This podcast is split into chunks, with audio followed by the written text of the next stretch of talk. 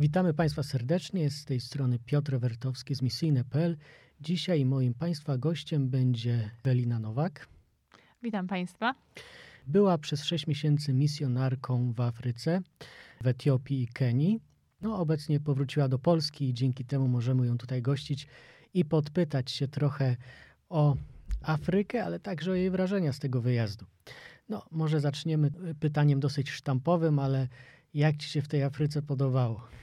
Tak, to jest pierwsze pytanie w sumie, które zadają wszyscy znajomi i rodzina. E, bardzo mi się podobało w Afryce. Jest to zupełnie e, inny klimat.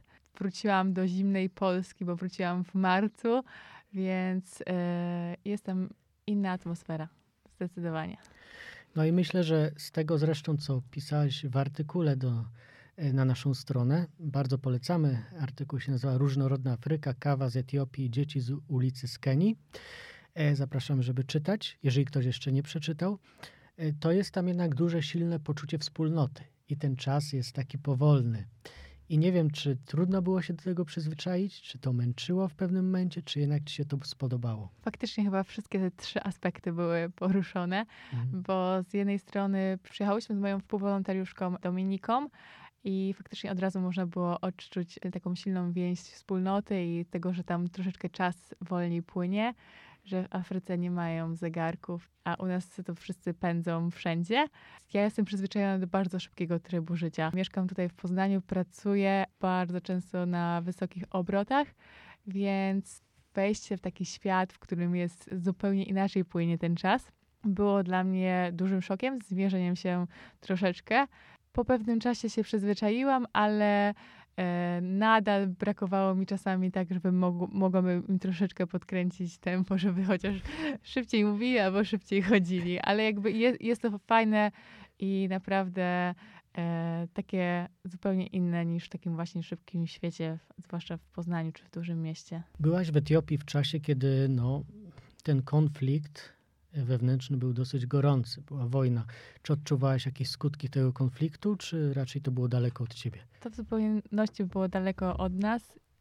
W ogóle nie odczuwaliśmy tego tak naprawdę, dopóki ambasada do nas nie zadzwoniła i poinformowała nas, że powinniśmy opuścić kraj dla naszego bezpieczeństwa.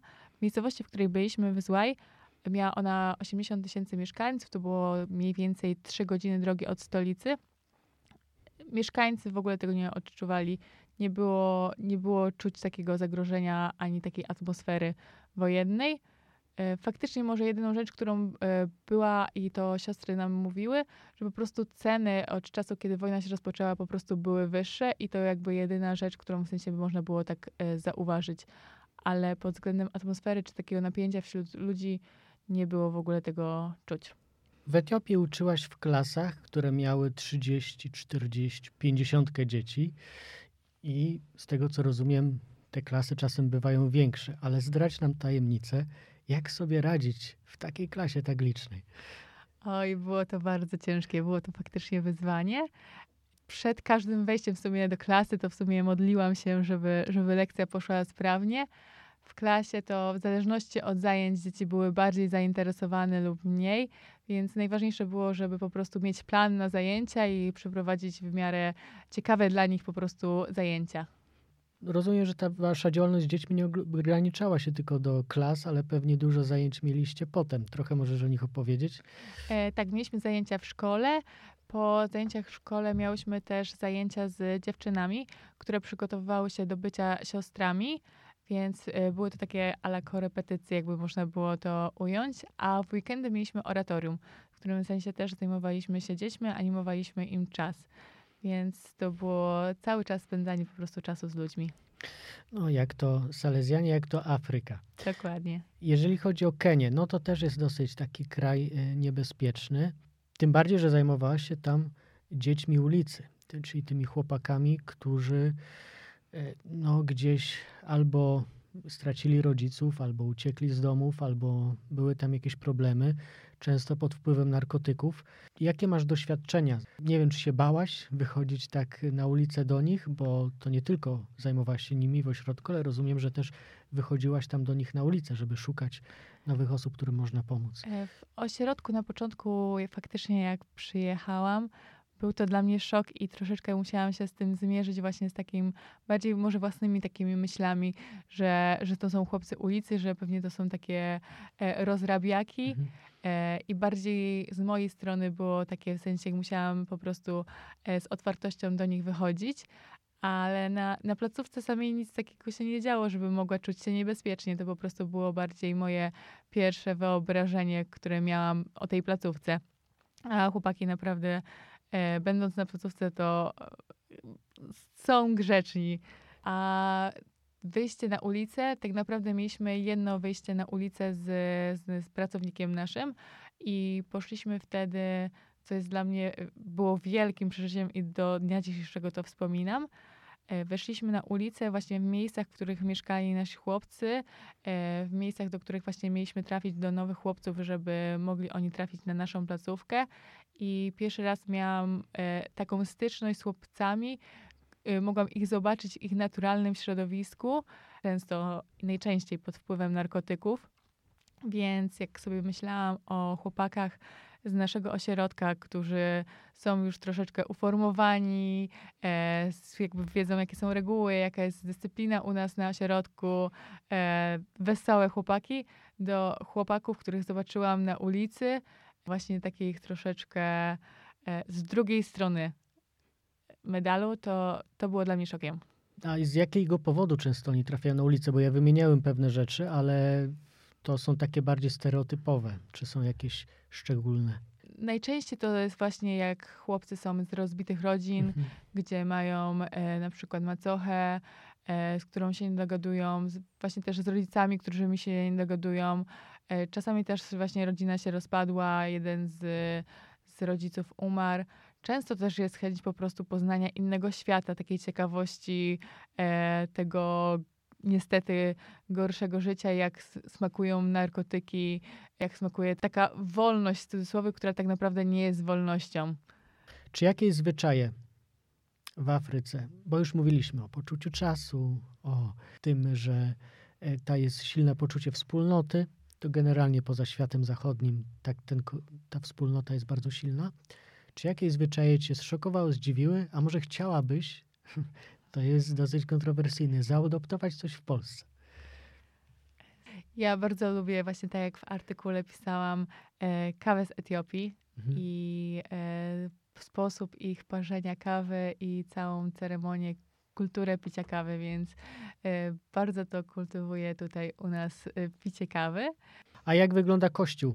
My byliśmy na placówce, gdzie tak naprawdę e, kościół katolicki jest bardzo malutki głównie, w głównej mierze jest tam wyznanie chrześcijańskie, ale to są inne różne odłamy. U nas w kościele faktycznie było widać e, wspólnotę, wspólne przeżywanie świąt. Ja miałam możliwość uczestniczenia w, wszystkich świę- w Dniu Wszystkich Świętych oraz e, miałam okazję uczestniczyć e, w przyjęciu dzieci do grona wspólnoty. Przyjmowaliśmy osiem malutkich dzieci, był chrzest święty i i jakby faktycznie widać, że, że tam ta wspólnota jest razem ze sobą, bo chrzest, który się odbywał, miał miejsce na wsi, oddalonej prawie godzinę drogi autokarem, a ludzie z naszego kościoła wspólnie się zebraliśmy i wspólnie jechaliśmy autokarem, żeby móc wspólnie z nimi świętować, więc jest to takie bardzo, bardzo fajne że, że razem ludzie się łączą. Widziałeś jakieś trudności w relacjach między, między katolikami a jakimiś wyznawcami innych religii chrześcijańskich? Nie, my tak naprawdę jak pracowałyśmy w Etiopii w szkole i miałyśmy e, możliwość rozmowy z różnymi nauczycielami, to każdy z nauczycieli tak naprawdę był innego wyznania i w zupełności nie było widać jakichś starć, jakichś walk czy czegokolwiek na tle religijnym tak naprawdę. To były zawsze fajne, zdrowe dyskusje. Czyli nie było jakichś takich konfliktów. No to dobrze. Czyli ekumenizm tam tak. działa w tak. Afryce tak jak należy. Tak, dokładnie. E, jak przyjechałeś do Afryki, to czasem żołądek się buntuje w takich momentach i czasem pogoda też daje we znaki, chociaż z tego co zrozumiałem, to tobie bardziej pasuje to ciepło afrykańskie niż to zimno w Polsce. Jak udało ci się wdrożyć, jak to wyglądało do klimatu afrykańskiego? E, zacznijmy może od klimatu. Ja tak naprawdę uwielbiam zimę, ale zimę ze śniegiem. A niestety e, u nas coraz częściej w klimacie polskim to tylko i wyłącznie w górach zimą, zimą. E, bardzo rzadko jest spotykany śnieg. Ja lubię bardzo zimę. Upałów takich 40-stopniowych nie lubię i bardzo źle się w tym czuję. Na szczęście w Etiopii byłam w okresie, w którym była temperatura 25-30 stopni, więc to było bardzo optymalne. W Kenii byłam też w okresie troszeczkę deszczowym, w którym padało, w którym było też tak około 25 stopni, więc takie idealne lato nasze. Więc pogoda była bardzo fajna. Ale faktycznie coś, czego e, nie spodziewałam się w takim stopniu, to faktycznie żołądek się buntuje po przyjeździe do Afryki. Trzeba odkrywać, które rzeczy nam służą, a które nie. Początkowo w, w Etiopii oni mają tam bardzo popularne takie placuszki, które nazywają się injera. To wygląda kształtem jak naleśnik, ale smak, w sensie wyglądem jest taki takiego nijakiego koloru, że można byłoby to tak określić. I bardzo mi to smakowało. Jednak zauważam, że po paru dniach, że nie mogę jeść tego w takich ilościach, bo niestety mi to bardzo nie służy. A to to pewnie może ilość była tutaj. Nie, właśnie nie, jadam, nie jadam aż tak bardzo dużo. E, jadłam to po prostu do kolacji, powiedzmy jeden placek, to nie jest Aha, jakby wielka tak, tak. ilość. Ale jakby faktycznie nie, nie mogłam mieć tego codziennie, bo to było na takim zakwasie kwaśnym, i mój żołądek po prostu tego nie tolerował. A no tak, no to jest, też mam doświadczenia z różnych krajów, że pewnych rzeczy lepiej nie ruszać. Bo też tak myślę, że tam głównie się je na ulicy. Nie wiem, jak to wygląda w Afryce, ale domyślam się, że to, jest, e, to są takie uliczne stragany. Takich restauracji typowo europejskich raczej nie ma. Etiopii nie ma takich, za to Kenia. Kenia jest krajem bardzo turystycznym i sama stolica, w której byliśmy, jest tak naprawdę, czasami można znaleźć miejsca bardzo, bardzo europejskie, dużo się nie różniące od naszych, w których jedzenie jest przygotowywane bardzo dobrze, ale na które trzeba czekać bardzo długo. A powiesz ale jak tak, długo? To jest... Y, dwie i pół, trzy godzinki. A, to żeby słuchacze wiedzieli, o czym mówimy, że to nie jest 40 minut. Nie, nie to, to, nie jest 40 minut. To, to dla nas też było zaskoczenie, że, że to może tyle trwać ale tak naprawdę my w Etiopii nie jedliśmy na ulicy, bo e, żyjąc z siostrami po prostu siostry też miały bardzo fajny ogród, z którego też e, miały mnóstwo warzyw e, i jedzenia, które było przepyszne.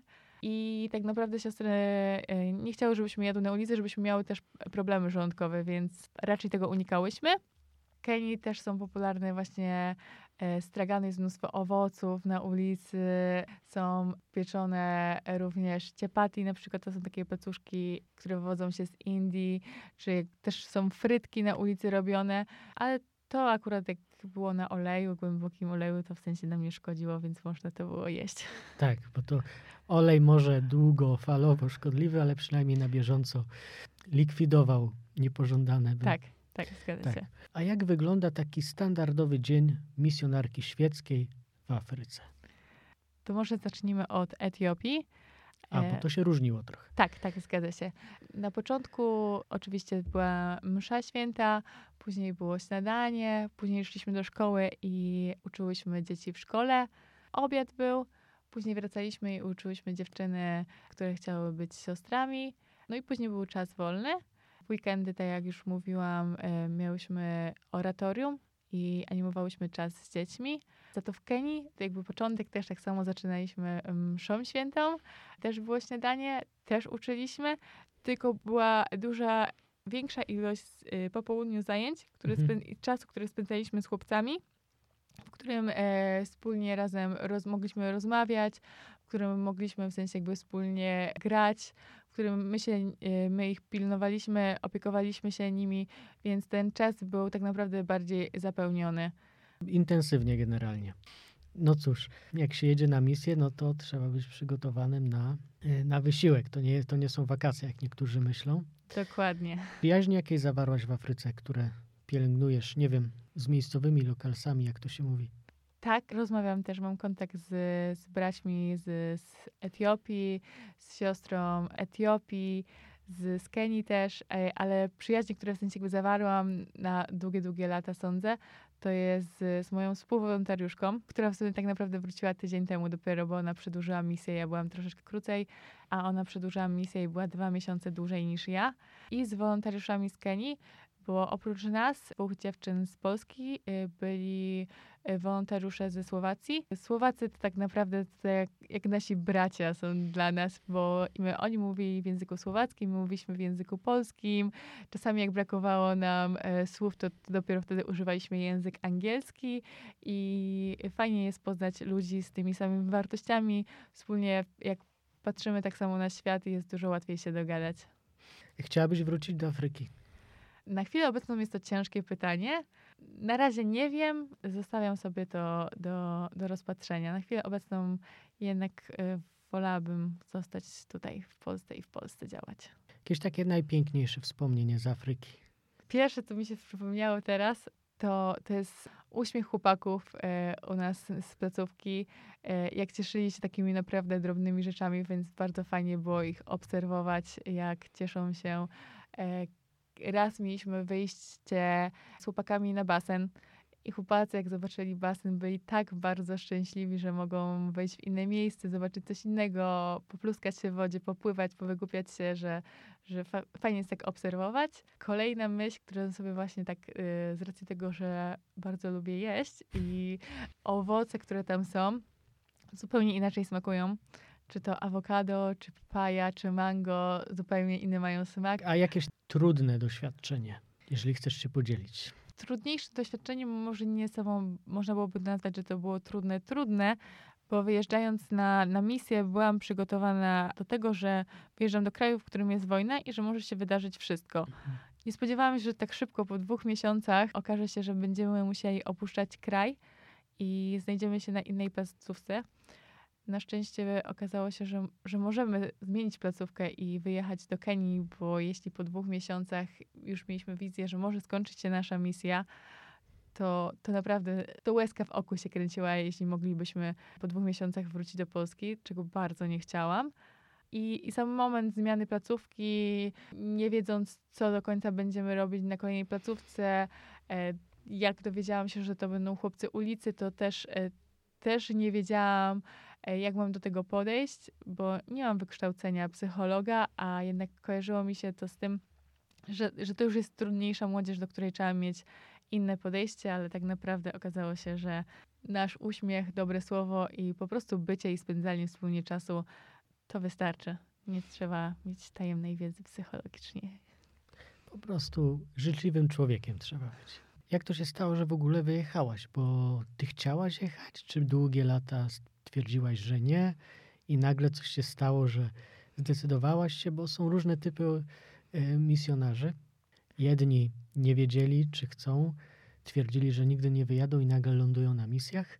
Inni czekali długie lata i pojechali, a inni po prostu pomyśleli, że pojadą i od razu jadą. Jak to było u ciebie? E, najczęściej u, nie, u nas, jak się spotykam, to wszyscy mówią, że że oni już od dziecka wiedzieli, że wyjadą na misję. Tak na, nasi wolontariusze, którzy byli ze mną w tym samym roku, e, otrzymywali krzyże misyjne, to najczęściej właśnie było podczas świadectwa mówione, że oni już od dziecka wiedzieli, że wyjadą na misję. Ze mną jednak tak nie było zdecydowanie. Ja dopiero po skończeniu studiów, będąc na rekolekcjach, modliłam się o, o rozeznanie, tak naprawdę, co powinnam dalej robić w przyszłości. I właśnie była taka myśl, że może misję. Ale ta myśl była bardzo odganiana przeze mnie i sobie myślałam, Panie Boże, jak to? Misję? Nie, nie, to nie jest wiek na misję. Zdecydowanie nie. I tak przez dwa lata e, odganiałam tą myśl, po czym stwierdziłam, że ja nie jestem osobą, która chociaż nie spróbuje i nie sprawdzi jakby z czym to się je. Więc stwierdziłam, że, że chociaż sprawdzę, jakie są wspólnoty w Poznaniu i chociaż przejdę się na spotkanie, żeby poznać tych ludzi i coś więcej na tym temacie się dowiedzieć. No jak poszłam na pierwsze spotkanie do Salezjańskiego Wolontariatu Misyjnego, tak bardzo spodobała mi się atmosfera, ludzie i opowieści, które oni głosili, więc zostałam i też wyjechałam. Czyli potwierdzasz, że warto. Tak, warto. No to polecamy e, wszystkim, którzy zastanawiają się nad wyjazdem na misję, czy to Afryka, czy to jakiś inny kontynent. A właśnie, bo ty myślałeś o jakimś innym kontynencie, czy to rzeczywiście Afryka? Afryka chciałaś i tak cię wysłali? Ja myślałam o Ameryce Południowej, tak naprawdę. No proszę. E, bo chciałam, chciałam kraj hiszpańskojęzyczny. Mówisz po hiszpańsku? E, nie, ale uczyłam się troszeczkę i miała, byłam zmobilizowana, żeby po prostu nauczyć się. Byłam na Erasmusie w Portugalii, więc troszeczkę portugalskiego kojarzę i dlatego chciałam kraj hiszpańskojęzyczny, ale okazało się, że, że wyszła to Afryka, że wyszedł to wyjazd z, z młodzieżą, czego w sensie, jak widać, Pan Bóg miał taki plan i był to naprawdę dobry plan. Kto jest z tym kalendarzem w Etiopii? Jest rok 2014 to teraz w Etiopii i ktoś może być skonfundowany. Jak to 2014? O co chodzi? Tak, zgadza się. Jest tam e, inny kalendarz. Jeszcze odkryciem dla mnie było, bo msze były w języku amharskim i dopiero po jakimś czasie odkryłam, bo modląc się e, na mszy świętej, zawsze czytałam sobie e, Pismo Święte z dnia dzisiejszego. Jednak mieliśmy od czasu do czasu mszę po angielsku. I dopiero na którejś mszy zorientowałam się, że czytanie, które jest w dniu dzisiejszym, nie jest tym samym czytaniem, co oni mają. Ja sobie czytałam po polsku, było po angielsku i jednak to nie było to samo. I okazuje się, że nie tylko jakby rok jest inny, ale mają też e, przestawienie dwutygodniowe w, w liturgii, w czytaniach. Więc to też było zaskoczeniem dla mnie, jak to odkryłam. Bardzo dziękuję za to, że zdecydowałaś się trochę porozmawiać i opowiedzieć. Oczywiście moglibyśmy jeszcze dużo tutaj rozmawiać, ale może będzie jeszcze ku temu okazja, kiedyś zobaczymy. Dziękuję bardzo. Żegna się z Państwa Piotr Wertowski, misyjne.pl.